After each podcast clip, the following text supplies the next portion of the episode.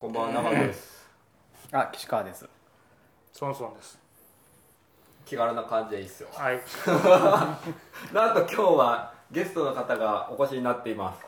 ソンソンさんこんばんはこんばんは会うの2回目っすね2回目ですあの2回目なんですね、うん十何年前から知知っっててるまけすねど、うん、なんかウェブとかで付き合いはあるけどそうですよねなんかここここはチップじゃないかなポテトチッうプんであああそうっでてすね、うん初めてやったそこで初めて会ったって初めて聞会いったてこの前の話ね、けど初めて会ったけど別に初初めめててな会うの感じはあまりしないあんまりしないああどうもみ初たいめなて会うの遅い遅いだいぶ遅いなっていう今日はソンソンさんに来ていただいてですねという前になんか勝美さん最近どうですか また自転車の話ですね いや最近はもうちょっと忙しくなっちゃってトライスそうイでフすト、ねそうですねトライはスいイフトねチケット買ったよ今日そうですね7時間ぐらい前に買ってました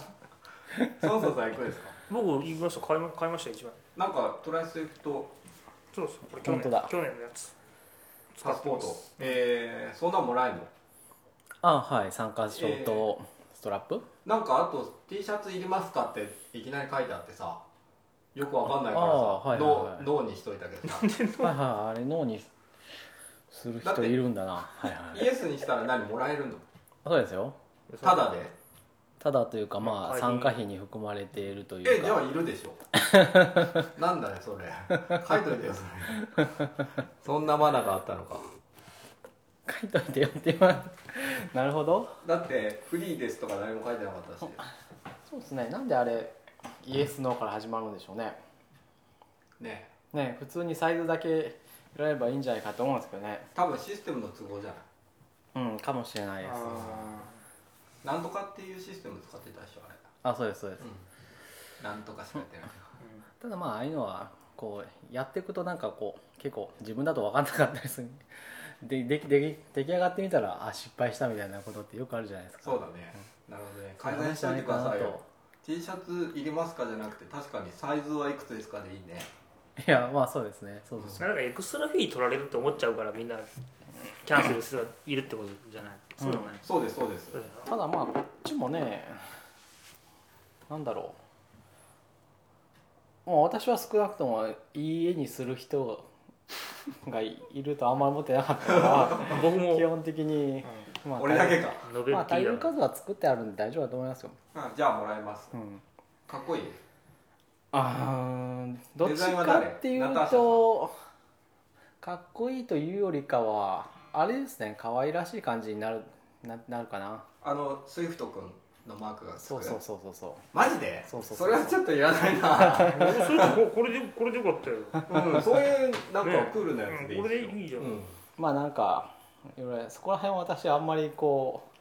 タッチしてないっていうかそうかそうかそこにはあまり思い入れがないというそうかかそうかお任 せしてちょっとトライスイフトの CM やってくださいよ今 CM 雑だな筆がこれでなんか買ってくれると増えますかねいやーわかんないまあえーまあ来次はどう今聞いてる人はもう多分みんな買ってると思うんでうんうんあれなんですけどなるほまどあ買ってない人がいたらうんぜひあの買って参加してほしいと思いますねはあいはいはいの世界中からいいろいろなまあそういう人だったりとか iOS とかに関わっている人がいっぱい来るのでえきっと楽しいと思いますあのきっと楽しい他の はい多分レアじゃないですかねあの日本でそういった形のが行われるっていうのはそうだねじゃないかなと思うので。うんうんでまあ同時通訳もなんか頑張って提供しているので、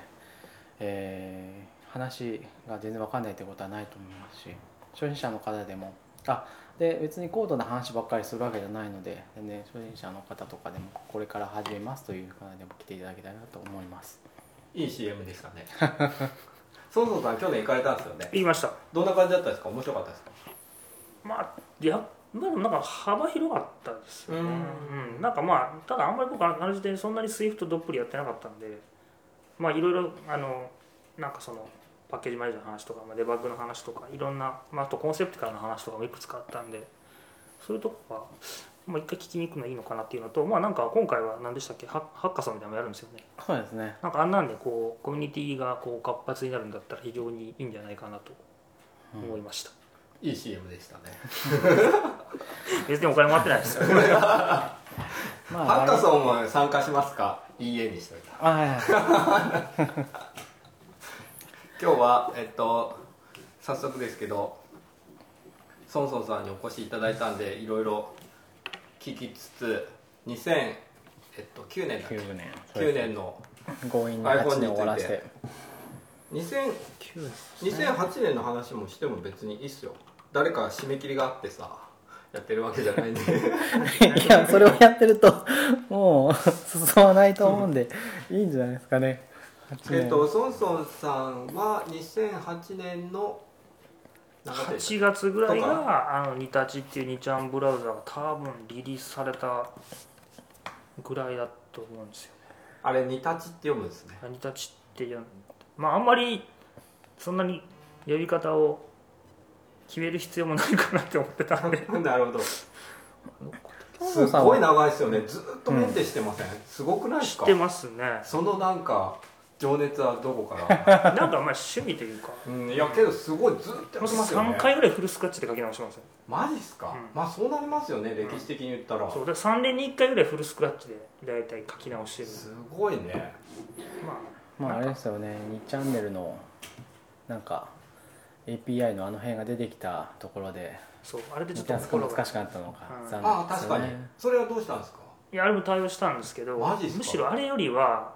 あそうなんですかあのアップルの,、あのあアダルト対応でああずっとねそうあれで3か月間ぐらいずっとあの審査で揉めちゃってでもやってたやうってたユーザーもどんどん離れちゃってあれが一番厳しかっなんかたもうアップルアップルから何回も電話かかってきましたからマジっすか電話かかってきますよ普通僕2回ぐらいしかない人に電話かかってきたよにすでもごいなうやり取りしてあれがここがダメだここがダメだってもうメールにもうそのエロ画像の写真とかバー送られてきてマジっ見すれかる見れるみたいなで言ってもう片っ端からフィルターを強度を上げて、まあ、一応リリースできたっていうのがあったんですけどもうちょっとあの時点でかなりモチベーションがもうなくなってまあその長期メンテナンスをするかどうかっていうともうちょっとなかったんですけどうん最近ちょっとまたモチベーションが出てきたんで、ええちょっと全部 SWIFT で書いてやろうかなフルスクラッチとまフでルスクラッチで4回目了解すごいねすごいリポジトリのサイズすごいことになってますからああすごそうですね、うんさっきのフィルターってだからピンクチャンネルとかそうですあもうそんなんじゃないですあの違うんですかゲいたー,、ことうん、ゲーム板のもう煽り合いとかがダメだとか、へあのそのなんかちょっとねあんまりこれは後で録音消すか消さなきゃいけないかもしれない同性愛板とかではちょっと割と際どい話とかをしてるところが許せないとかい、えちょっともうねアダルトなこと言うともうこの板は全部ダメだみたいなので軒並みフィルタリングかけろっていう感じになっちゃってーえじゃあ他のブラウザーの人はどうやっ人てんもですかえっとね大体似たような感じですだからもう起動時はほとんど板見れない本当ですか、ん BB2C でしたっけ何でしたっけ BB2C か BB2C さんとか結構ねも見れますよいやあのねあれはね BBS ピンクも見れますよ風俗ヘッドラインとかありますよえそんなん見れるんですかユーロヘッドラインとかい やいやいや今今タップしたら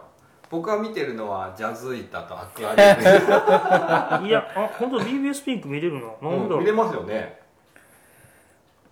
フィルターくぐり抜けてるのいやもう本当にねなんかねちょっとこうほら罵り合いとかをしてると、もう全部オブジェクティブだダメオブジェクティブだダメみたいな何ですかなんかほらまあアイドルうんをなんかこう悪く言ういたとかあるじゃないですか、はいはいなんはいかなんか死ねとか書いてるからダメだとか、はいはいはいうんうん、なんかちょっとそういうのがはありましたね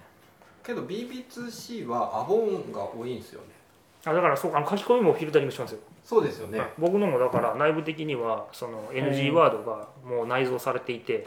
ほとんどその煽り合いやってるような板はもう全部アボンで 見るへいやなんか戦時中の教科書みたいな感じですけどいやーなるほどそれでもえ何年やってるんですかもうだからもうぼちぼち8年ぐらいとかですよねすごいなにえっと2008年に出して2009年頃っていうのはどんな感じだったんですかなんか BB2C とかが出てきてはいはいもっと書き直さなきゃいけないと思って割とガリガリコードを書きまくってた時代ですねなんかパフォーマンスも結構やってましたよね頑張りましたねですよね まあもう勉強がてらみたいなところありましたけどあーなるほどプログラミングのまあ別に商品でもないしっていうのもありましたけけどど仕事では別に iOS のコードはそんな書いてないですよね書いてた時もありますあそうなんありでますかすあので実際商品化したやつとかもあるんであそうなんですか、うんあの、そうですよ そうなんだうん、知らなかったあの車に、あのーナビに目的地を送りたい時にうんあの iPhone とかでこう目的地検索しても送れないじゃないですはいかはいはいあれが嫌だったんで、あのー Bluetooth とかを使ってなんとかこうナビにダイレクトにこう目的地を送れないかなっていう企画を作ってでそれは本社の人たちとこう組んでやって商品化してアプリをインストールして、まあ、要はあの、まあ、ナビ側にも当然そういう対応をしなきゃいけないんですけどやるとあのナビと iPhone 側のアプリが対応して連動して目的地が簡単に送れるみたいな えー、いいす大ごい変いでいしじたゃないですかそれめちゃくちゃやりだ本当だからアップルも行って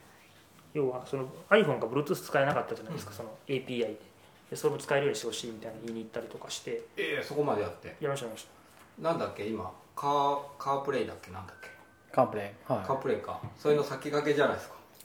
まあ、先そ々こまで言ってそないこまで言っていいかどうかわかんないですけどまあだからそういうのはやってもらってましえー、専門はお仕事はたなんかざっくばらんなんです そう話いう話せる話せせる話せる内容はだからはいそういうなんか情報系のアプリの企画とかうんもやるやってたりとかあと画像検索系の要素技術作ったりとかあとサービスもやったりとかうんそれをなんか商品化したりとかあとなんかそういう機械学習の研究したりとかなんか割とこういろいろやるんですけどアプリ寄りなのが割と好きなんでえー、なんか幅広いですねあありがとうございますえー、すごいななん すか勝美さん聞いてるだけだからえ勝美さんそういうお仕事の話とか聞いたことある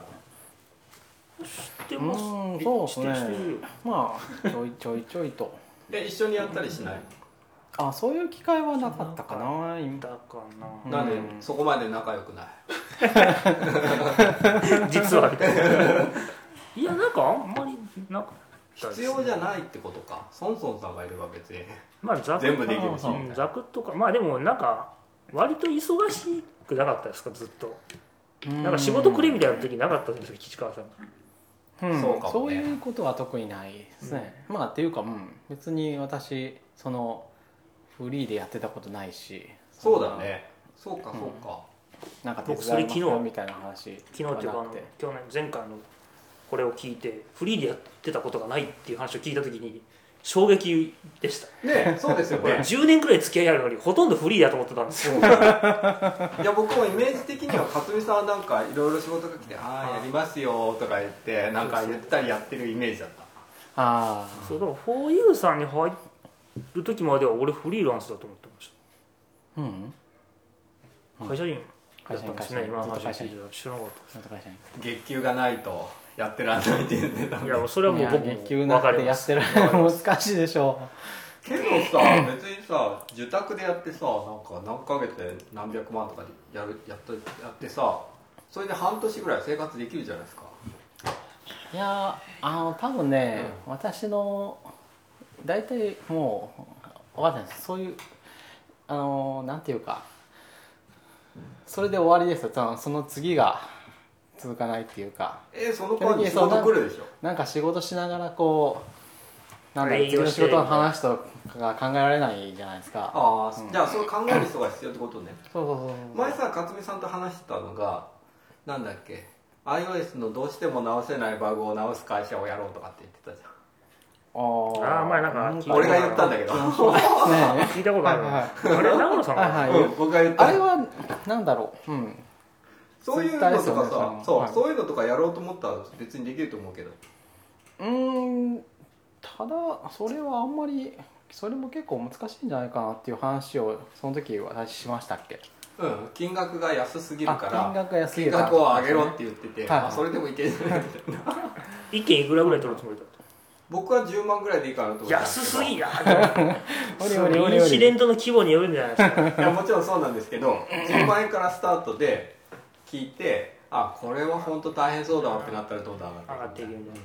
うんいやだって5秒で治るかもしれないじゃないですかまあね下手したらね それねビルドのあのオプション間違ってますそうよそうそうなんかアプリが起動しないんですけどとかそうそういうのって人にもよるから難しいんですよねそうだねそうそう岸川さんとかから相談来たら絶対断るな、断るねうん300万ぐらいふっかけるな、最近だそれさ直せないとあの知り合いの人がその困った時に相談に乗れる人をちょっと探しているっていうことで、うんえっと自分のブログに募集をしてたんですよね。あ本当であんまり私はそういうのはえっとまあ基本的にはなかなかうまく動動かないと思ってるんで反応しないんですけど、うんうんまあちょっとそれについてはバランスがいいなと思ったんで、えっとリツイートとかしたんですけどうであのまあこの人のことを、まあ、大体知ってるっていうのもあって、まあ、そんなになんだろうめちゃくちゃ何がわからないのかわからないみたいな質問はないだろうなっていうのと、んうんうんうんあそうそうで、まあ、向こうもきちんと,、えー、とどういうふうに聞聞かなきゃいけないとかも分かってるから、はいはい大丈夫だろうなっていうのがあって。うんあとまあ時給がまあ高くはないけどあのとんでもないあーくとんでもない値段でもなかったんであなるほどっていうのもあって時給が確か3500円ぐらいって言ってたかなそれをやってる人がいるの勝美さんがやったのどっちあいやそういう条件で募集してるっていう感うんじでかかる時間も基本的にあの例えばあのえ勝美さんが募集してんのあ違いますねその知り合いの人があであのなんか分からないことがあるって言ってスカイプを立ち上げて一緒に話をとかしてもうあの解決できなくてももうかかった時間はもう全部その時給に含めても大丈夫ってなるほどね時給制度ねそうそうで時給は制度にするとさなんかえこれ5分で治った何十そうそう万円とかがなくなるからさ時給は時給でまあ難しいですけど、ねただまあ多分こんこの場合は多分うまくいくかなっていうかどっちかっていうとペアプログラミングしてもらもらいたいみたいなそういう感じなのでーうんうんうん書くのを見ながらもっといい書き方があるかとかこれで設計問題ないかとか見てほしいみたいな感じだからはそれねこの前某社でやったいはいはちょっと某社で に頼みたいことがあってはいはいそれをやってもらう代わりに俺がそこにいる時間分いはい初めて iOS アプリを作るっていう人の相談を受けたんだけあどあいいんじゃないですかこれはね結構良かったっていうか多分そういうのに対応できる本とかもないんだよねまあ本は難しいかな逆引きみたいな逆引きっていうか実際じゃあ作るとしたらほじどうやってやるんですかみたいなことが書いてあるのがないんだよねいやそれも難しくないですかでもそれなんかやっぱり機能がマニアックになればなるほどけどそれにしても基本オートレイアウトでスト オートレイアウトかストーリーボードを使ってああうんぬんとかのある程度のテンプレの型はあるじゃないですかあはいそういうのがしっかりゼロから解説してあるのが多分ないと思うんだよねうん、うんそうなのかまああんまり本買わないから分かんない本見てそうですねできる人はまあできるんですようんそうだねできるねそうなんですよえだからその相談を受けたっていうのはそのなんだろうや言う書いてある通りにやっていってもなんかこう詰まるとこ出ていくわけじゃないですかその辺を解決してるわけじゃないですかああ確かに結局いろんなサイズに対応する時結局どうやるんですかみたいなうんあ相談だった、うんそれともうあか塩梅とかあとサーバーと通信するところは結局のところベストプラクティスは何なんですかみあそれは みんな教えてほしいんじゃないたいなけどいくつかあるじゃないまであすでかもなんかねうんもうぼ僕は割ともう自分でベタで書いちゃうかああ本当ですからもう僕は NSUR セッションあこれそれでいいと思いますよ基本的には、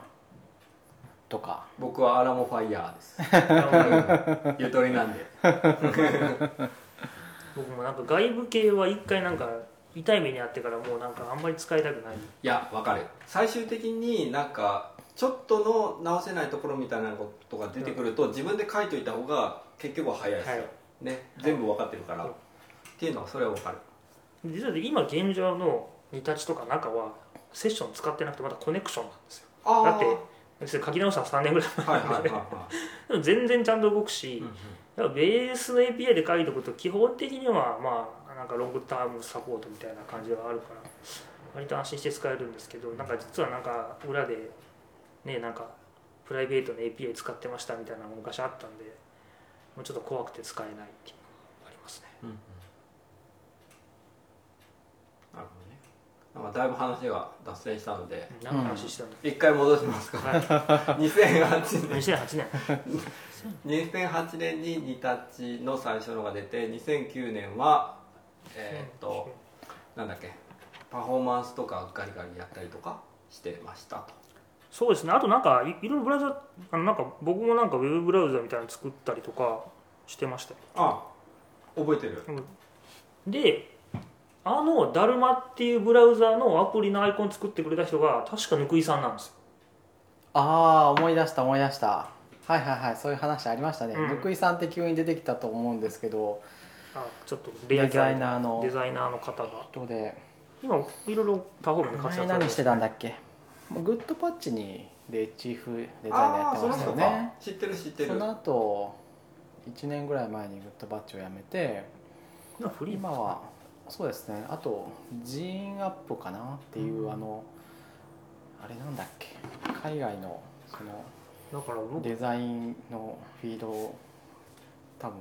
よく見ることができる、うんうんちょっと名前はで忘れましたけど僕だからぬくいさんもだから今から9年ぐらいとか8年ぐらい前にそれで、うんアイコン作ったの使ってくださいとかって言われて、まあ、使わせてもらってで、まあ、ちょっと割り取りとかたまにしてたなんか以下23回ちょっとウェブでとかまあメールとかでお話しして初めて会ったのが3年か4年くらい前で なんかスケッチの使い方を教えてあげるとかっていうはいはいはいはいは会いを、あれあれの時西う川さんいたんじゃなちいでやったうちっていうのは指レジでやったんですね指レジの時あそう本当そうそうスケッチそんな前からあるっけスケッチは3年はあるかあありますありま確す、かにあれ割と僕今も使ってます僕も使ってます、うんむ、しろあれがないとフォトショップとかわかんないそうですねまあ割ともうあれでいいなっていう感じがうん生産性も高いし、そうですねそれなんかなんかいろいろ作ってましたねなんかあのアップルストアの売り上げをああーのローリング知っしててっていうのを作ってたんですけあったあっどたあれもね使った使った審査で落ちまくって。あのね勝手に API にアクセあのウェブにアクセスするなとか そのまあクローリングスクレーピングするなとかうんで戦ってなんか後から自分で手でファイルを上げるみたいな Mac のクライアントを作ってはいはうい、んなんかね俺はなんでこんなもの作ってるんだろうって思いながら作ってました覚えてるそれあったあったあれ作ったりとか何作ったかなあとなんかモザイクかけるアプリとかも作りましたね写真にありましたねあの、うん線指でドラッグして選択したうんらなんか作りましたね名前忘れちゃいましたアッねプルストアああれだ iTunes コネクトに行けばあのアプリのアプリの死骸に、もう取り下げちゃってるんじゃなくあ iTunes コネクトのう方んね、これいやもうここれ下げてますもうメンテナンスできないんでもうてかもうあれ全部オープンソースにしましたあの辺のやつああーそうなんですかもう全部オープンソースですよへもうもうなんか別にマネタイズとかは何もないしなんか使える使っていただけるんだから勝手に使ってくださいっていう感じしようかなあれなんだそうそうさん今日、ま、iPad Air いやじゃあ iPad Pro ですプロかプロプロの一番でっかいやつそうですにキーボードをつけてコード書いてるって いう状況になってます、これはねこれ相当いいです、僕はもう最近出張とかも全部これだけですほとんど MacBook Pro 的な使い方をしてねそうですねあの Swift とかはもうプレイグラウンドで書けますしさっきもちょっと岸川さんとちょっと長野さんにもお見せしましたけど、でちょっとした細かいコード大まかなコードデータ処理の部分とかはあれで書いて家持って帰って X コードにコピーして渡すみたいなことができるんで、あのおすすめですよこれは割と今まで買ったアップルの製品の中で一番これは満足してるんじゃないかなっていうえー、そんなやつかえーペンシルは使わないんですかアピール使ってますよおお使うんですか、全然使ってますだからなんかあの論文とか読んだりするんでなんかその赤入れたりとかそうですねあえそんのなんできるんですかそうなんかこのこれ音とか大丈夫かなこういうふうにこれ全然聞いてる人分かんないと思うんですけど、うん、 そうですねまあ、こんなあ感じで本当だ赤入れてる赤入れてであーロンでグなんかねこだれちょっと高いってわけでもないけど PDF エキスパートっていうのがあっはて、いはそいつにあの Mac 版もあるんですけどはいあの入れとくと iCloud でフォルダがこうんうんう共有されて Mac 上でダウンロードしたやつを全部そいつのフォルダにポコポコポコポコ放り込んでおくと同期されてこれ出てくるんですよでこれで見見るみたいなでなんかこれは会社のシールだからあんま見せらんないけど、はいなんかこうなんか修正したい時とかバーとかで赤ペン入れて後で直したりとかえー、すごいあとなんか論文を自分でまあ今書いてないですけど書いてる時とかはあの後輩とか自分のやつ全部ここにコピーして赤ペンバーチェックしてつけて直すみたいな割とこれでもう全然すごい仕事ができるでその最近重そうんちょっと重いのはね重いんですよでなんか最近あのパイソニスタっていう一人ブログさんになんで今更言ってんだって言われてちょっと怒られたんですけ どあのパイソンのなんかコードかけるやつもあるんでこれとか使うともう大体一通りのことができるからいいなと、ういいっすねあと電池も持つし、すごい欲しくなったうんなんかあのペンシルを一度使ってみたいなとずっと思っててあじゃあ後であの渡しますあのお待ありがとうございますんエンチャントムーンの夢を僕はま だ追追追ってるんで で、ありましたソねンソンさんのありましたね iTunes コネクトが開いたかなあそうだ iTunes コネクトの話えっとねえ、えっとねすごい作ってる僕いっぱい使ってますああとねあーなんか見たことあるそれあとねあアイーデキアーボードも確かにアテンドイージーとかも作りましたね、これあのあーアテンドのアクテンライドのアなンんトかクライアントとかアプリいつまでたっても運営側が出さないから作ったやつですねうんストアセールスああそうだ確かにあったストアセールそうストアセールスって名前ですね、あん、下げましたけどもうこの辺全部ソースコード公開しますよえー、全部もすごいやってますねううんなんか取りつかれたようこれあれですよねフラッシュでなこれフラッシュで作やっつたやつです、フライングアイコンってやつフラッシュで作ったあーなんかそんなのあったね、うん一時期アのドビエアであってそるのうかなアドビのなんかフラッシュで作りませんかみたいなやつちょっと来てじゃあやってみるかって言って作ったっていうその後なんかアップルがオブジェクティブ C 以外で開発することは認めないとかそうだ揉めたり揉めなかっあったたあっりみたたあいった規約が増えたんでしたっけな、な、ただそれれは戻ったんはさですすよがねにねそうそうそうなかなかったじゃなかったかな、ねうん、ただまあその後完全にフラッシュがなんかこうお亡くなりになっちゃったんでうんなんかあんまりですけど、そうですねフラッシうュん完全に死んじゃいましたね、フラッシュは本当にもう跡形もなくなくなりましたよねすごいですよねあれ死んだ原因ってやっぱりウェブキットっていうかあ I- iOS が締め出したからなんですかねって僕はそう思ってたんですけどウェブキットがだから対応してないですよねあそうですねそうそうですね、すごいよな一つの製品が一つの製品を葬るっていううんすごいですよね怖い話ですそっかそんなそいうろでいすねろいっ作っぱてたんい作っですてねますよ作ってましたね2009年頃ってなんか覚えてることあります今日いくつか9年調べてきたんですけど、歴史的な話をすると、えーっと2009年6月9日に WWDC で iPhone3GS が発表されましたあはいはいはいはいうんこれ僕初めて行った WWDC じゃないかあ本当ですか WWDC で発表って実はこれ初めてじゃないそ前までは、ま、別なあじゃあ 3G が僕じゃあ僕その1年前に行ってるわ2008年が初めてだ僕 WWDC 3GS の時も行ってましたけどあ本当ですかずっと、行ってました行ってました、えーそれで 3GS はなんと処理性能が 3G と比べて2倍 うん、まあそれぐらいだったかな、早かったよねいろいろ動くようになったしねうんバッテリー寿命が長くなったのと3メガピクセルオートフォーカスカメラビデオ撮影が 3GS からは初めてだってへえへえってえいでうきなかったんだ昔できなかったみたいですねへーあとはコンパスがつきましたコンパスねああ、ありましたねだそうです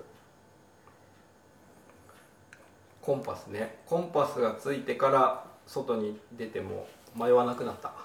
まあそうですねうんうん、すごいこれはあれは画期的だったですよ、うん地図が自分を中心にして回ってくれるというあれ僕あれダメなんですおおなんでであすかそういう人いますよね僕空は間がもうマ高度ッピンにグされてるんで、うんあれやられるとたまに分かんなくなっちゃうあだからあれですよねこう地図を見て僕がこうくるってやりだしたら「なんで回すねん」ってそういそうう人そうでしそうそょうあなるほどね俺それやんないと無理だわうんそ私うもだかそらうね僕ヘッドのなナビをねあんまりヘッドアップとかでやると僕ちょっと分かんなくなっちゃうというのがあります、えけど自分の見てる世界をそのまま見ればいいだけだから直感的じゃないですかいやそういう時もあるんですけどなんかそのやっぱりヘッノースアップが頭の中にあるんですうんで自分が今南に向いてるかとかっていうのがあって潜在的になるほどでその時にパッて地図が自分の向いてる方向を向くと北はどこだって思っちゃうんうそれがねダメなのその気持ちも、まあ、私基本的に地図はあんまりなんですけどなんちょっとだけわかるんですよねルートとかをちゃんとこうすごい自分で調べてやったやつとかはあのくるくる回ると結構途中で分かんなくなったりする時もあーたまにありま確かにこういうルート頭の中で書いてるのにこれをこうこう持ってこられたすらうんそれを書いていてそうそうそう、ここでこっちに行ってみたいなことを確かに確かすにるとこの頃のやっぱり僕 iOS は牧歌的でよかったなっていうおいきなり iOS の話に戻った そうなんですこのよ話したらもう終わんないよ地図の話とか地図地図でもないけどあの他のニュースあ他の情報としてはなんと iPhone だと iOS iPhoneOS さんにアップデートするのは無料なんですけどあああったあった iPodTouch は1200円あったあったアップデートにかかってたと情報があって確かに iPodTouch ですなんか買った記憶があ買るった買ったうん買った、であれす何なんですか税金の問題なのかななんこかうやっ一て時ま期したまもんねで一瞬 X コードも有料になったりとかありましたよねなす X コード揺れだったことありましたあった一回あってびっくりしたんだよえなんか2500円とかになってあれ何なんですかねなんかやっぱあったり X 独禁法とかですかねああ X コードね一回有料になりましたよ本当、ん本当全然記憶がない、マックアップストアで誰も買わないでしょそうけど一回なったんですよーなるほどあとねなんと iPhoneOS3 からプッシュ通知とインナーパーチェスあプッシュ通知ねこれ周知えこの時に使えるんです使えてないでいすや使えてないですよ結局アップしたやつだけ iOS4 ぐらいまでですよね使えなかったっあ使えなかったけだよねなんかすぐ使えなかったよねそうなんかねなもしかするとなかったことになるんじゃないかっていうのが僕らの中では、そうか、さ確かに 3GS でプッシュ通知見た記憶ないなうんなんで覚えてるかっていうと僕2010年ぐらいに iOSSDK ハックス書いたんですけど、その時に割と出たてのプッシュノティフィケーションの作り方を本に書いた記憶がああそれ見てやった だって分かんないんだもんあれ証明書のサインがどうのこうあのれなんですっこげえんなことしないといけないの大体でしかもそれを全くドキュメンテーションしてないっていうねああドキュメントなかったっすなかかったような気がするけどなったのかなだってああれでしょオープン SSL 知ってりゃ分かるっしょみたいなノリだったってことですよね、多分ね僕もだから見よう見まれで本とか見ながらやってできて感動した覚えがあ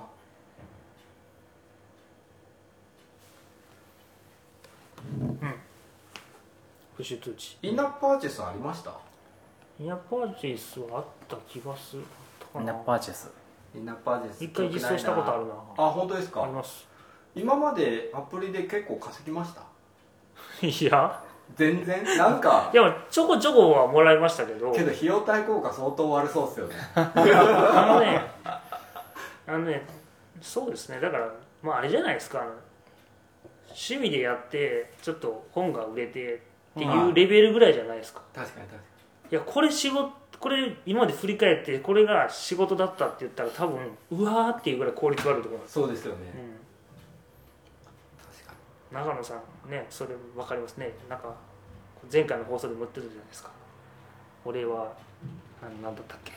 一円も儲かってないけどこの僕の本を見て億万長者が生まれたことをどう思うなんかああ分かったあ あーポケットギターボケたボケたあボケたボケたそれはね分かりますもう僕もでもあれはね思いつかないですよね思いつかないで思すいねつかなういんあのセンスは僕にはないそうそうそうそうそうなんですよ、うんコンシューマー向けの感覚っていうか、うんねないそうそうなんですよその辺大事ですよね大事だし僕がそもそもポケットギターを使ってもそんなに面白くなかったあだからやっぱり僕が普通じゃないっていうか大衆じゃないからあそっちでっていうか物を作るの難しいなけど今出しても売れないと思いますよまあそれもありますよそんなそれは確かそうじゃないにそうローチの時にあってギターあるっしょあったみたいななるほどねそれはそうかもしれないそうだからそういうの辺も含めてその時代を捉えるこまあそううある意味センスというかうんわかりますわでももう iPhone3GS 出ててもうもう iPhone 初めて触った時にあもうこれもう全部もう世の中 iPhone になるなって僕は思いましたいい話が来たそうですようんね、思いましたへ思いましたなでるほど一番確信したのは、ジェイルブレイクして SSH でログインした時に中がポジックスだった時があもうこれは日本のメーカーとかはもう相当やばいっていうかもうないなっていうえ思いましたそこで、そこで完成度がすごいまあ多分なるほど他の携帯電話に比べれば多分クオリティも全然低かったかもしれないんですけどその辺の出来がすごいなと思ったなるほど僕はその仕事からなんかそういうの触ってたんでまあ Java, Java の i, あの i アプリか昔の i アプリとか、あとシンビアン OS のあのややこしいやつとかあるでしょ C++ で作るなんかあのぐっちゃぐちゃのやつがでこれでこのいう環境でソフトを作るとかっていうのはモバイルはありえないと思った時に、なるほどあの iPhone 買って、ジェイル買ってとか、まあ、会社でとか、あと iPod Touch とか、ジェイルブックとかしてやったときに、あ、もうこれはもう全部こっち側に来るなっていうのは、もうすすごい思いました。だってユニクスですもんねなんかユニックスですかね、ねプロセス管理もきっちりやってるし、うわー、なんていうか、今までは何だったんだって思いましたね、あの時ねだからもうこれはもうそこから早から全部こっち側の世界になってっていうふうに。それなんでできたんですかね OS10 の開発のやっぱりサブセットなんですかね、うんそうですよねスコット・フォストールかもう今やめちゃったけどあの辺の人たちが頑張ってやったんだよ、そうっすよね、うんやっぱあの辺の力はやっぱりすごいですよねアップルとかはあの OS 今まで開発してきたっていうのもあるからそうですよねでそこの上にネクストステップの遺産が乗っかってて乗っかってあれネクストステップって OS 下の方は別にユニックスとかじゃないですよねいやあれはネクストステップはあれユニックまあユニックスなんかあの何ですかユニックス準拠でなんか確かなんかあれがあの根拠っていうかなんか厳密なんかがあるかもしれないそれ、はいネクストステップ自体はカーネルは何でしたっけ BSD やったっけフリー BSD フリなんかそんなんじゃなかったっけおーなんか覚えてないあそうななんんかだ覚えてないちょっと待ってうろ覚ええ調べてー、そうだったんだ全然ネクストステップは知らないえなんで克実さん知らないうんなんだ宗教じゃないなそうだよねなんで今の会話に全く入ってこない の一番嬉しいところなんじゃないのって思ってたのにまあでもなんか大体そんなマーク・カーネ感ルのユニックスそうですねマークかマークだねそうエリマクーソンクっていうのがよく出てくるんだよねあの確かだからもう僕もなんか僕そもそもそんなアップルユーザーじゃなかったからあのなんか最初このマーク・カーネルかなんかが、えっと、OSX のなんかボスをなんかベースになったんじゃなかったっけ、うんそうですそれがどんどんできそうてできすてそうです僕もあの初めて MacOS っていうの触った時にうわあすごいって思って Mac ユーザーになっちゃったっていうじうんそれ何年ぐらいですかそれバチェラーの読んだからもう20年くらい前ですねあそうか20年19年とか18年ぐらい前ですえもうちょっと研究とかでもちょっと Mac とか使ってたんでそこそこ触ってたんですけどなんかある時あのアクアのインターフェースのやつを見せてもらってこれはかっこいいなとうんオークションで MacPro 買ってパワーマックかあのポリバケツみたいなやつのグレーみたいなやつ買ってでああ G4 G4 ですねあの時おあ G3 か G4 かな G- G4 かなえっとグラファイトグラファイトのやつだったら G4 ですねあれを買って、だよねで,、うんうん、でそうですねうん、そこからもうずっと Mac と Windows 両方で使って、まあ、メインがだんだん Mac になっていってもう今ほぼほぼ Mac しか使ってないんですけど、うん、そうかちょっと僕はもうだから iPhone はもう初めてスタートの時からもう絶対全部これなのうんジェルブレイクでやってたってことは初代 iPhone 入手してたのしましたねまあそれ会社でっていうかいろいろ調べてみようっつってみんなで買っていじったりとかしてそうなんだ確かに SSH で入ったわあれ、た、ねアルパインでさパスワ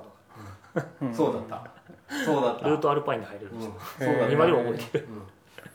うんもう何回もあのなんだろうレンガにしあのレンガにしそうな文鎮にしそうになったから真っ黒になるたびに冷や汗が出る、僕は1個分置にして怒られました本当だ Google がサジェストしてくるそうなんだえ何ルートアルファはい、へ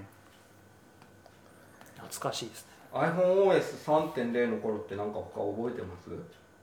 コピペができるようになったんですかそえそうですねうコピペいらないって言ってた人がいっぱいいたのにコピペわーいって言ってる人もいっぱいいるっていう感じだったねまああのーその辺はもう繰り返しですよ繰り返しねあのママルチタスクの3かいや4ですね4かうんーその辺もねそうなんですマルチタスクが4で iPad の初代リリースも2010年4月なんですよあ2010年4月なんですねうんああはい2010年ああはいはいはいだからそのちょっと前って感じですね2009年って、はいだからマルチタスクになってプッシュ通知でこうアプリを起動してみたいなのになる前、前ですねうんでしたなんやかんや一番盛り上がってた時じゃないかなうんなんかアプリがアプリっぽかったっていうか、今日それで2009年のアプリのこととかを簡単に検索してみたら、2009年のベストアプリみたいなページがあったっすよ、それがねどれだっけなこれだテッククランチの記事だは2009年ベスト iPhone アプリ全30いはゲーム15一挙こ紹介っていうやつがあるんですけどい、うんこれを見るとだいぶ思い出すっていう 感じですね Facebook Facebook が1位ツイートデックユーストリームツイユートデックーストリームですよあでもまあこれはねああ世界そのっかこラのン頃キン深グ津だかさらんはねもってういやうっのもカメラでやってやってはったもんなああそうだなるけねそうそうあれと何でしたっけえっと何カメラやったっけ何だチルトシフトじゃないやったっけじゃなかったっすあと4つ目のカメラみたいなやつもやってたような気がするいやその前最初に出たやつ覚えてねんトイカメラだトイカメラがすごえいなそうあんなもん見た時にあもうこの人たちとねもうゲームのネタとかアプリのネタで戦うなんて僕には無理だわって思ったいやなんか結構そこ同感で なんか昔のココアをやってたおじさんたちがいたのに全然新しくこう出てきた新生たちに全部もう「えお前らは過去の人間だ」って言ってやられたっていう感じはした この頃のここのテッククランチの記事で見るとそんなになんかフライトコントロールとかまあ確かにあったなみたいなツイートデックもあったなうんみたいな感じなんですけど、アップバンクの、えっと、まとめ記事みたいなほやつの方が面白くてうんうんこっちを見るとあ確かにこんなんあったみたいなのがあって、えっと、ペーストボットとかありましたねあああるデザインがちょっとこうかっこいい感じのそやつありましたねなんて言うんでしたっけここのデベロッパータップボタンタップボットかタタッッププボボッットああトまだ生きてんのかなあああのツイートボットとああそうかツイートボッはいトそうかそこに生きてんのかあとねよく覚えてたなっていうやつがえー、っとあ大事線とかも出たのこの時この頃こかのなスマックトー ク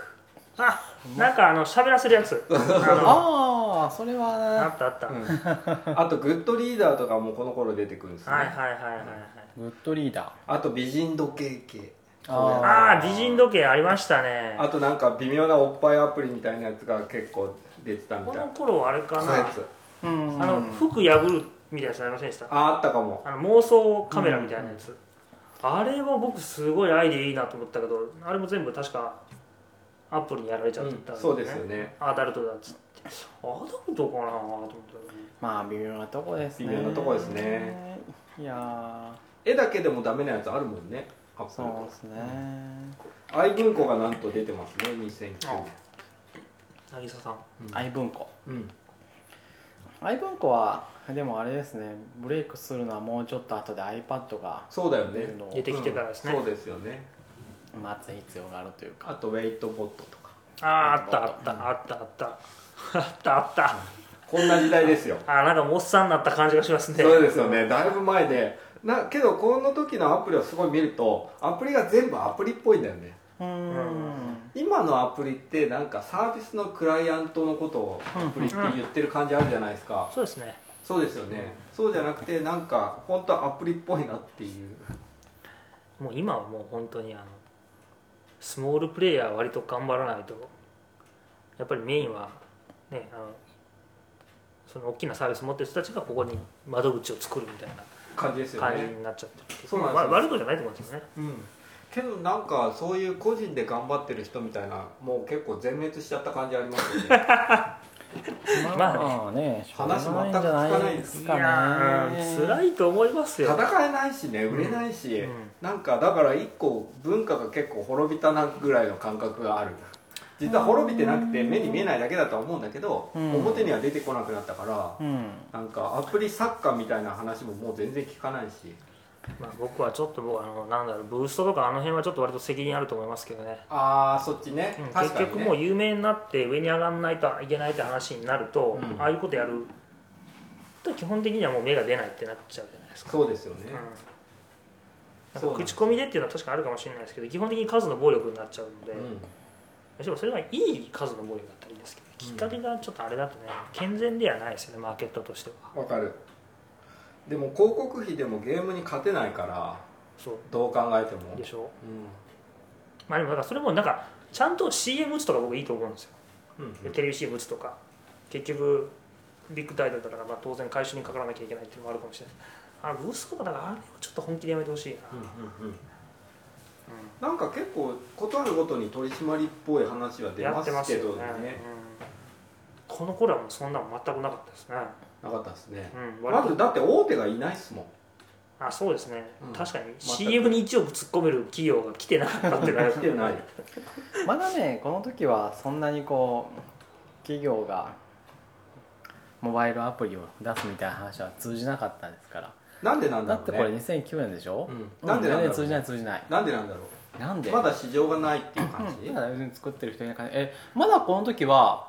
あの普通の携帯電話の方がページビューとかあのそこから得られるお金とかも圧倒的でしたよあ本当あそっかそんなん覚えて絶る対そうえななんで覚えてるあえだってえっと長野さんクックパッドに来たのはいつでしたっけい勝美さんが辞める前やそうなんですけどポ ポジティブな感じで12年とかで12しょとかかなでしょその頃でも、えだってモバイそこでモバイルアプリの話とかそんなに全然反応返ってこなかったでしょ クックパッドはけど感覚的には3年以上遅れてたよななるほどうん何言ってるんだろうって感じだったもん全般 えー俺ここで戦うのかきちいなと思って俺黙って伊野さんと黙って勝手に作ってたもんまあそうだとするとあそんな状態だったのちょうどいいクかックなパートさんでも えそうですそうよクックパートがもっと解明的なイメージが、まあんまりもうこれちょっとモザイクモザイクじゃないわ P かもしれないけどいやいや全然ピーじゃないですよだってその時はあれでしたもんえっとなんて言ったっけウェブウェブビューアプリ万歳みたいなことを言ってたああそれもあった時だったかあっらたあった全然ああれねなんかいろいろアプセラレーターとかなんか JavaScript で全部書けるみたいなやつい一時こうう、ありんましたよねそうですいけるかなと思ったけど結局ダメだったないやいけんでしょうね結局えっとねクックパッド入社は2012年5月うん12年5月、でもだいぶ後ですよねここだいぶ後ですよだって僕その前まず、えっと、2009年は HMDT にいますからああそっか HMDT さんいらっしゃったんですね、いや僕だから2009年とかは、もうだからアーリーアダプターがもう食い尽くして少しずつマスに移動してるみたいな頃なのかいやまだ全ま然だかそんな感じじゃないと思いますよ、2000うん、まだ全然あのなまだかものの数じゃなかったと思いますよ、そうだね、うん、 2009年はだって僕が有料アプリで出しても1週間で十何万円とか何十何十万円ぐらい入りましたよマジうんでいいな入りました入りましした見られても絶対そんなダウンロードされないですよね、もう絶対無理死んでも無理うんうんその頃はだからまだ本当にちょっと目新しいあーものがあったらうんとりあえずまあなんかまだランキングとかもおとなしかったし、うん数も言うほど多くなかったから、うんそう全部のみんなアプリとりあえず終えたよねそうそうそうそうそう、あみんなとりあえずダウンロードしてとかっていうことができたからできたできたけどその時にさやっぱ品質の高いアプリを提供しなかったからどんどん信頼が落ちてって無料じゃないとダウンロードされなくなったんじゃないかなうーんまあ無料じゃないとっていうのはも必然性かなそれはう時代のそうですね必然時代の必然性というかあの無料の価格に、勝てないかうん、収束するんですよそうだよ最終的ねにそりゃそうだ2009年ね他ねツイーティーが出てますねあツイーティーこれ2だうん出てますねあとウェザーニュースタッチとか出てるーうんうん産経新聞もこの時出てますねツイーティーのやっぱつり引き下げて更新は僕結構びっくりしましたねあれはあー発明だったと思いあまーすそよっかあれうんあれか、あれは大発明でしたねあれねびっくりしましたよね、うんだからああ iPhone アプリってこういうことなんだと思って結構衝撃を受うけんうたんんだけどわかりますあれすごいと思いましたう僕、んこれはもう全然話まとまってないです ねいやまとめる必要はないんです よなんか全然なんか2009年の話をした感じがしないいや結構してると思うしてる今回はむしろそうか僕でも逆ににあれから2010年の方が僕あの本出したりとかしたから割とじゃあ次回も来ますかうんしまってうかつなくてった2000そうですねあの本本は頑張りましたね本の話ね、うん本で言ったら僕は2009年に本出してるんですよあれそのコアオーディオこういうのあれは名名著ですよ、ありがとうございます、うん、あれはもう僕も買いました、ありがとうございますうん、音のアプリ作るよ予定もなかったけどとりあえず音鳴らしてみたいな2009年はもう、えっと、ツイートを振り返って見てみたんですけどツイログで、おーああそっか、うん、そしたらねなんかやっ見れぱるりのかコアオーディオのことを調べてはツイートしてるのが4月ぐらいから始まっててうー本んでそれで本を出してその後 HMDT に行ってみたいな話になってたああそうだったなと思ってで iPhone アプリについてもなんかいろいろごちゃごちゃ言ってた水ログってあるよね何やまあでも今はあのダウンロードできるでしょツイートろなんは、かありましたよねなんか、うん全部ねうん、 2009年こんな感じでしたね、はいはい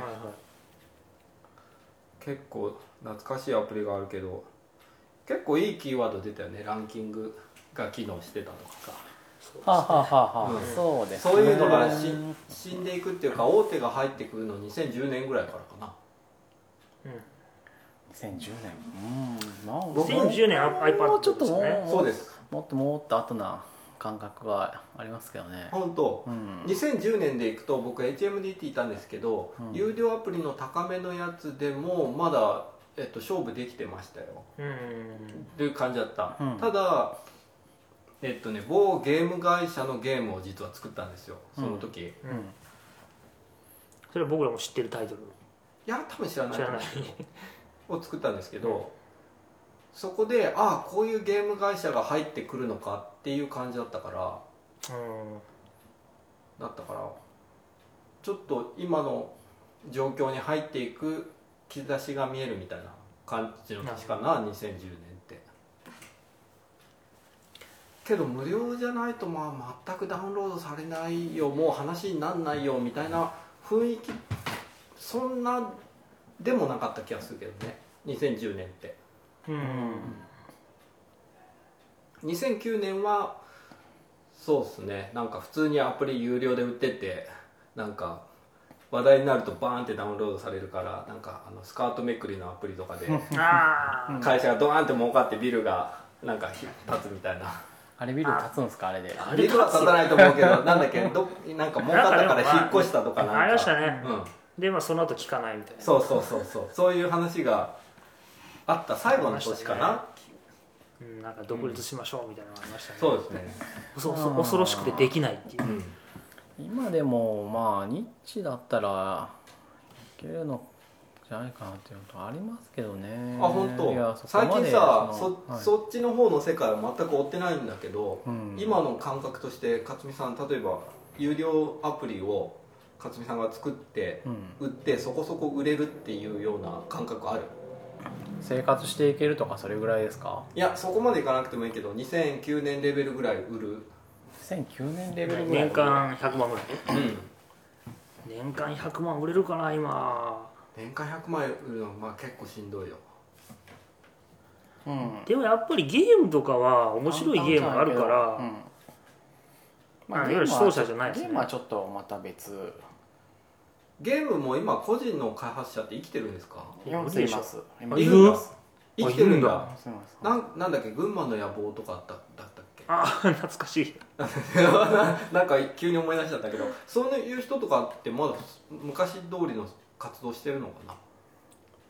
まあラッキーゲームさんは昔通りの活動をしてるかどうかっていうとあれですけど、うんそういうような個人でカジュアルゲームを作ってっていう人はそれは全然いますいます、ああそうなんだ、うん、むしろまあ広告とかが発達してきたからやりやすくなってんじゃないかなああ収入が入りやすくなった多分ねなるほこれどわかんないけどそうなんだ動画広告とかあるし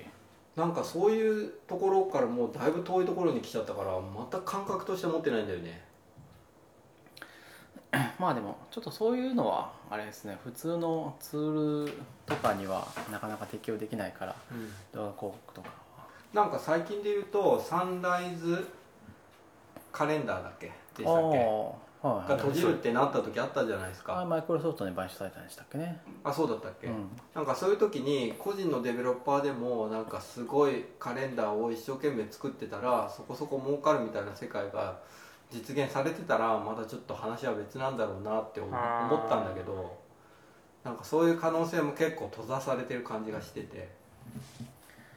まああのビジネスとしてアプリケーションをメンテナンスしていくのはなかなか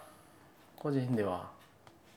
難しいですよそうだよね今はなんか肌感として1個のアプリがあったとして、まあ、それが割とサービスっぽいものだとして、うんメンテしていくにはやっぱり1人がついてないとダメだなってそうですね思うんですよ、そしたら iOS がそこそこできてサーバー側も一緒にやんないといけないからそんなことができる人が1人ついていなきゃいけないとしてそれがまあ会社の組織としたら年間1000万ぐらい運用費がかかるってざっくり考えると1000万だと割と厳しいですけど、ね、そうですよね人件費も出ないですけれどもそうですよねやっぱ3000 2000万ぐらい売り上げないとそうですよね余裕はないですよねなんか継続性とかも考えるとそれでいくとやっぱりアプリを生き延びさせるっていうのは相当難しいんだなっていう感覚を実僕は結構持ってる正しい感覚難しいと思いますよなんかそれでいくとソンソンさんのずっと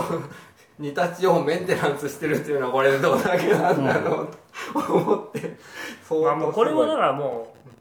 うガンプラ作るのと同じだと思いますごいああいやわかるそうわかりますけど、うんけどそれぐらいのなんかお金がつぎ込まれてるような情熱がつぎ込まれてるものなんだなと思うんだよねそうですねうんまあねやっぱ2009年の時と比べるといろんなものが複雑になってるのでうんそうだよねそうですねそれはもうあの思いますもうただなんかさすごい突き詰めた人がさカレンダーアプリとかさトゥードゥアプリとかさ超一生懸命作っててそれでも結構儲かってるみたいなことが実現できてもいいと思うんだけどうんあとそういうのは、まあ、カレンダーとかトゥードアプリは一番分かりやすいジャンルで、うんあれはあのあのジャンルはこれがあったらなんあの OK っていうものがないんで、あそこは今でも全然いけると思いますよ、確かに、ね、ちょっとまあハードルはどんもちろん上がってるんですけど前のと比べて、確かに人によって思考性が違う、うんそううんカレンダーアプリとかトゥードアプリとか家計簿アプリはあのい一定数絶対とりあえず新しくものだけでダウンロードしたりとか、あのうんその中からまあずっと使う人が出てきたりとか、うん逆にあの全然どれ使っても合わないとかっていう人がいるいるんで、うんうんうんうんあそこはもうなんかこう永遠のそういうニッチというかなるほどジャジャンルなんですよ。けど儲かんないじゃんあーいやまあうまくすればだから生活するぐらいけどそのうまくするも さ結構さしんどいじゃんカレン狭き門じダゃー、んトゥードアプリ、家計簿は、えーとりあえず、あの、オール、ウィナーズ、んあ勝った人の1位の総取りじゃないんで、はいはそうとりあえずなんかなんとなく生活するぐらいとかもうもうちょっと贅沢するぐらい稼げる人があの何十人か存在できるジャンルだからと言ってますけどそう思いますこのジャンルはそう 他のところはまああれですよ走者総取りだからもう2位以下は死ぬしかないなるほど俺それでやっていける自信は全くないわあとはねそのだからあの趣味思考が合うかどうかですよいやもし仮に僕がうんすっごいカレンダーに情熱を持ってたとしても、うんアップスターでやっていけるっていう自信は全くないいやいけると思いますよいけますよ多分あの無理だよ無理だよね無理ですよな何回もなんかニニタッチとかいっぱいやってたから、まあ、いくつか種類作ってたからイタチはとかあれはさすがにニッチすぎるんで、ダメなんですよそこまではいやまあでもなんかニッチかなまあでもなんかダウンロード数とかやっぱり手間とかいろんなこと考えてこれでご飯食べるのはちょっとさすがに無理じゃないかなっていう波があるじゃないですか うんうん例えばアップルが審査で「あもうお前のアプリあのもう来年から絶対ダメだから」とかっあて言われたーらそっちのリスクもうねピシャーってだってもう いやまあそれはそうなんですけどそうううんんそれがなかったらどうですかアップルリスクがなければういやーそこにベットできないなん できないよねあー絶対もう受託とかやりながらとかあの展開ちょっと考えてやんないと多分って考えるとうんいや、まあもちろん岸川そうさんじゃないけでどそうそういう話をしだしたまあらサラリーマンが一番いいかな我々はもうちょっと別のあのテクニカルなレイヤーであそうですね稼そうぐそ方うそうがそう絶対効率はいいいいだのか間らやっぱ違いないり技術的なことを僕たちいろんな人に提供した方が多分価値が上がるなっていうかうんなんか結構いやっやぱそのアプリで一点突破はまあえさすがにその人財産気づくのは2008年9年とかのあたりでもそんな誰でもできるような話はなかったんでそうだねそれはそうそうそうそそううだねそれはそうだねうんうんなんかみんなあのなんだろう全員ゴールドラッシュで金を手に入れたわけではなないわけではないですよねで別 にまあそ確かにの確かに40年うん暮らせるっていう話も別にしてなくて、でもただ4年とか5年ぐらいのスパンでまあとりあえずこのアプリとかでえー生活していけるぐらいは、まあ、さっきのそのカレンダーとかドゥードゥとかならまあまあまあいけなくはない、なるほどねうちはね社員4人なんですけど、うんアプリでやってるんですよそうでしょそんなもんでしょいいんじゃなそいれはねそうねけどうんなかなどういう生か活レベルなのかなわかかならないけどかすごい特殊な能力が必要な世界だね、うんいやすごいと思いますよ特殊ですよ、かなりでもこの写真このななんてごめんなさいちょっとサービス名覚えてたけどこのアプリは割と僕の周りも使ってますよそのレベルまでいかないとで無理なんですよねだからそこまで行くのがもうそだだからすごいと思うんうですそれもかなり狭きもんだかもらうだからえこれあれです僕の友達がやってるんで「え本当?」みたいな「これいいよ」って言われて「いや知らんもう知ってるよ」っていうそこまで行けるっていうのはなかなかすごい、そうなんですようんなんかカレンダーとかに限らずってやっても相当しんどいですよね、うんでなんかここのポッドキャストやってるのもいやこの次どういう世界が来るのかなっていうののヒントを話しながらうんうん探りたいなと思あってて、あそういうテーマがあったんですねそうだからネクストステップ約束がで振り返ってかつ今後のあの時こうだって今こうなっててこうこうなるかなみたいな話はしたいなと思ってやってるんですよね今だとだからホロレンズとかああそうですねやってるんですかいや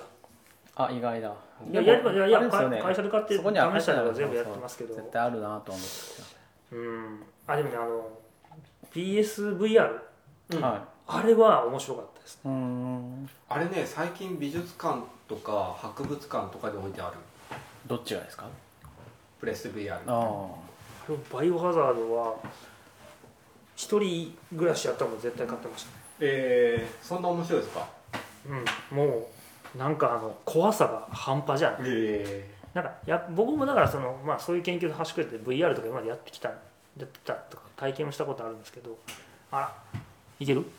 コンテンツはやっぱししょぼいじゃないですかだからなるほど、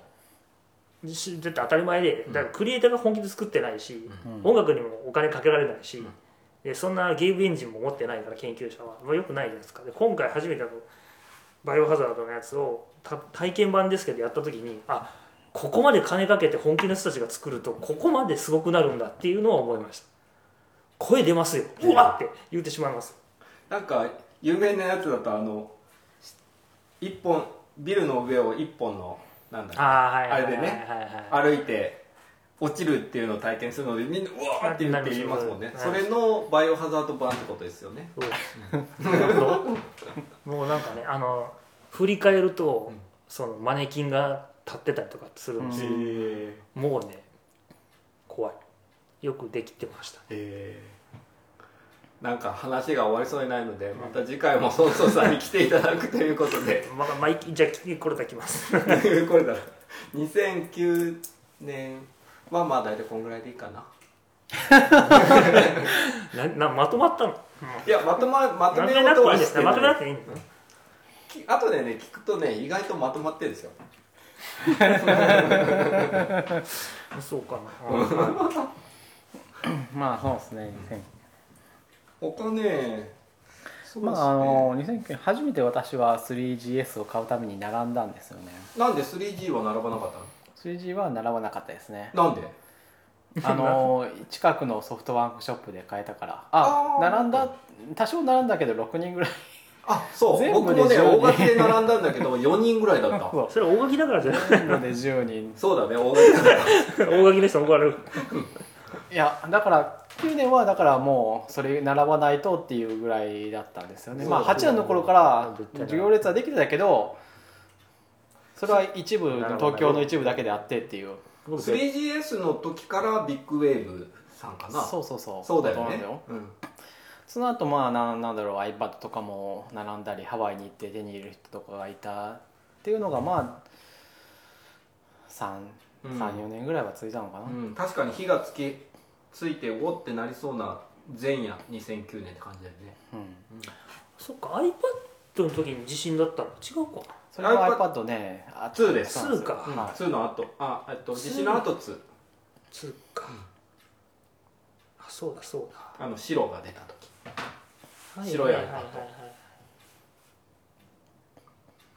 来年2010年にはソンソンさんの本が出るってことなんでその辺の話とかあと iPad そうですね iPad も僕、うんあれですねあのアメリカから買って買ってきた気がうちもね HMDT にね届いたんですよ、う一台おおみたいな話があったんでそういう話とマルチタスクとかのある iOS4 の話もあるのでうんうん2010年は結構いろいろあるありますね2009年ね今今っていうか今回のためになんかウィキペディアとか見てたら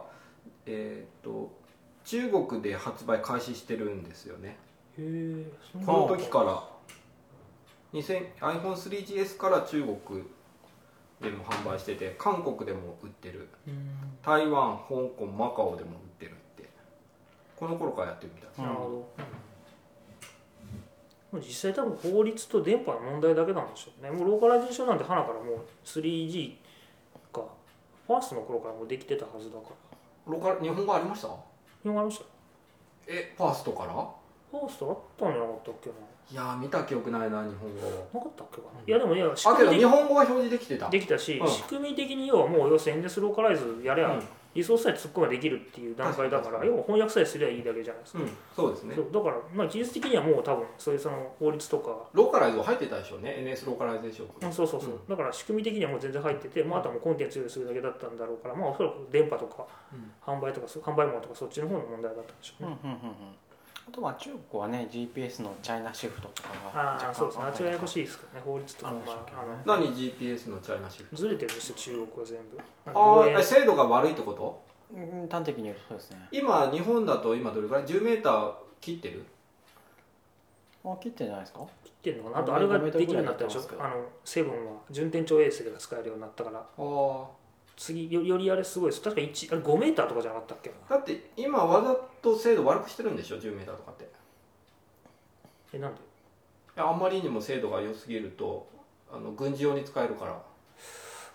そうなんだて聞きましたよ GPS の精度わざと悪くしてあるって 10m とかでもで戦時中にとかになると有事になると精度がどんどん悪くなるようにできるようになってんだうへんえまあ、中国のことは、まあ、よくは知らないんですけど、うんネット的にあやのやこしいからけど振り返るとさなんかえ 3GS の頃から中国のこと考えてたんだなと思ってうん、結そ構びっくりゃりしたそうでしょうまあもうね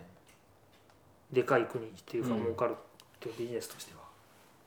じゃあ、はい2009年どんな感じだったか勝美さんまとめてみてくださいよじゃあ2009年どんな感じだっ たひどいか無茶ぶりだよまとめろ あまああの iPhone が本格的にって言ってもまだその時もソフトバンクしかなかったんですよねそうだねそうそうえだドコからまあモとかいつからもっと4から先でだすよ iPhone4 いからやだどこも 5, 5とかじゃなかったドコモはさ au が入ってくるのが4か 4S くらいうん、でどこも5とか6ぐらいじゃなかったっけああそんな記憶あるう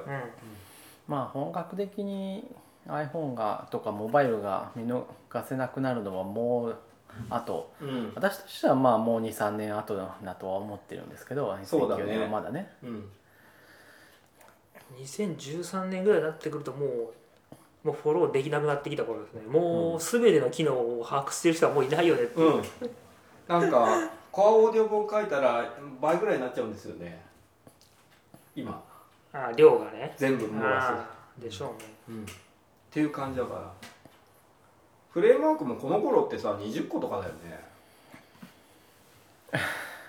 数うんまあ、そんなもんかも なそんなぐらいだったよなんか一覧できるぐらいだけど、うん今もう全部を把握してる人誰もいないようんなかなか勝美さんいいまとめするんですよあそうなのじゃあ まかたなりまだまだ私がまとめなきゃいけないいやまあだからそういう2009年はまだ、えーようやくスタートした感じじゃないですかねそうですあのまねだデベロッパーも試行錯誤するけど有料アプリが売れる最後の年度って感じがするうん、あとはまあまだあの iPhone とか iOS で新しい機能が出て、うんそれがまあデベロッパーにとっては楽しかった時代ででその新しい機能を使うこととかがまだ価値があったうんそうですね、それはそうです、ね、そう確かにそうだった、うんなんか機能に依存したアプリが出るんだよねう、ん、うん、まあ多分やっぱりね iPhone6 ぐらいからはもうえーっとなんだろうすごい目新しいっていうのはもうなくなってないからないねうんまあ、やっぱりその iPhone が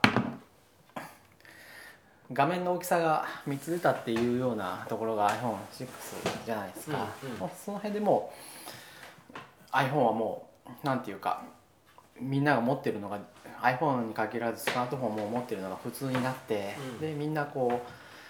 う画面のサイズとかも含めて自分に合ったものを選ぶっていう風に変わったのはその辺だからああなるほどねまだその解釈はいいねまだその前 iPhone とかは特別なものだった時代はが2年か3年はすぐ感じの始まりじゃないかな、うん前回ねそれのに関係するようななんかアプリがどうなっていくか通知センターも含めてみたいなことを話したんですよ実はうけど、はいはいはいノイズがひどくてそこのね、うんあーもうカットしちゃっ10.3たの話なんで全部カットになっちゃったああそこカットしちゃったんですか、うん、あそこはひどくてね取れなかっただからまた話しましょうはい